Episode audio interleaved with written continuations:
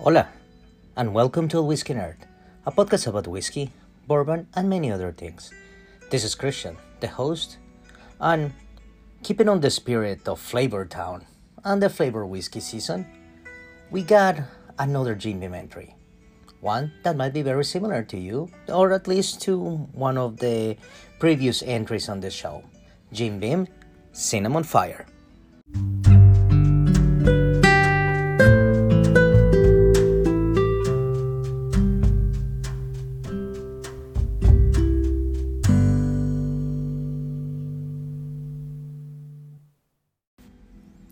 If you're looking to spice things up, Jim Beam Kentucky Fire is just the ticket. The signature mix of the cinnamon liqueur and the Kentucky Straight Bourbon whiskey will fire up any drink with a touch of cinnamon spice. Plus, it makes for one hell of a shot. Or at least that's what Jim Beam says on their website. It is hard to do these whiskeys because there's not a lot of information in there, even as much as I try to find it, but at least we can get little snippets on what they what they're made for or what's their intention. In 2011, um, Fireball had less than 2 million in annual sales, but thanks to a big social media blitz and a nationwide marketing campaign, the sales grew to a whooping 63 million in 2013 and then to a gargantuan 130 million by 2014, which, you know, that's the average rate that they have uh, they kept increasing. Right now they're about a 184%. This crazy growth is leaving leaving us like confused. Because even the most straight-faced whiskey industry leaders um, like Jim Beam and Jack Daniels decided like okay yeah we need to introduce flavors like this. Uh, that's just in an order to compete with the whiskeys like Fireball. Well for our specifications Jim Beam the Jim Beam Kentucky Fire the distillery is Jim Beam the mash bill is bourbon and uh, fire which you know is what the, the label says but it's basically an nas bourbon and with a cinnamon liquor.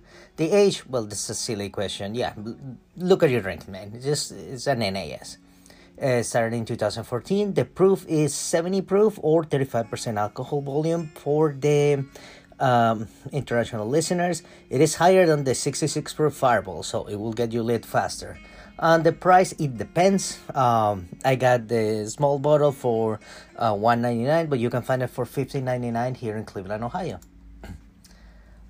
I gotta say it is brutal. It is hard to drink and it tastes like i don't know if you ever had this toothpaste called Close-Up which is cinnamony and has a lot of sugar. It tastes just like that. So it was really really weird. Um, I don't think there's a lot of point of analyzing the smell or anything because it's just very artificial and it's, it's cinnamon candy. But I offer you an alternative.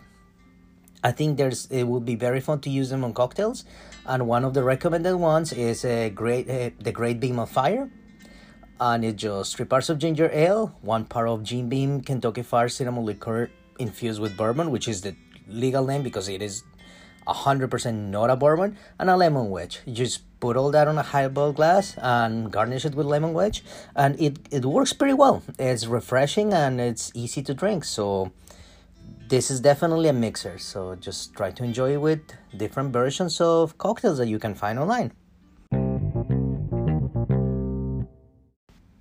Well, that's the end of today's episode. El Whiskey Nerd is available in English and in Spanish. You can listen us in all the applications for uh, for podcasts, or, or you can just Google and find us on on you know in Google, and there's ways to listen to the show in the browser.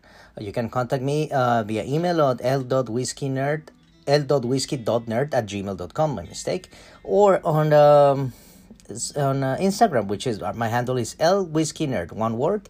Whiskey spelled the American way, W H I S K E Y.